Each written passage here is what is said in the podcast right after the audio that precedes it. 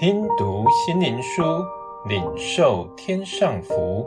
慕安德烈秘诀系列，来自上面能力的秘诀。第十三日，圣灵里交通。圣灵的交通常与你们众人同在。更多后书十三章十四节。从这节经文，我们可以看到圣灵的特性和运行。圣灵就是神真实的生命，圣灵与父神和基督彼此有合一的交通。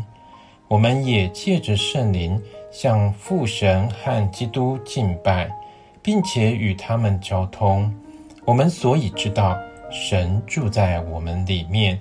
是因为他所赐给我们的圣灵，约翰一书三章二十四节，借着圣灵，我们知道并经验到，在生命中与父神和基督爱的交通。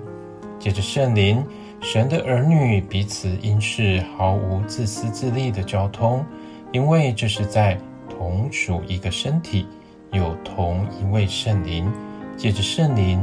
彰显了身体的合一，但由于教会的四分五裂，使得圣灵无法在其中运行大能。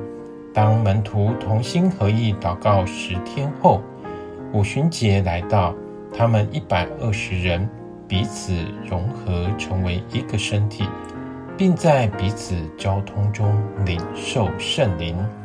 当我们围绕主的圣餐桌子，领受饼和杯时，也证明我们与其他肢体同心合意了。总之，圣灵的交通常与你们同在。切记，这是第一个圣灵的果子，在灵里祷告的特性，也因此证明我们是神的孩子。在天上，父神和基督。借着圣灵，有着永恒的交通。你渴望被圣灵充满吗？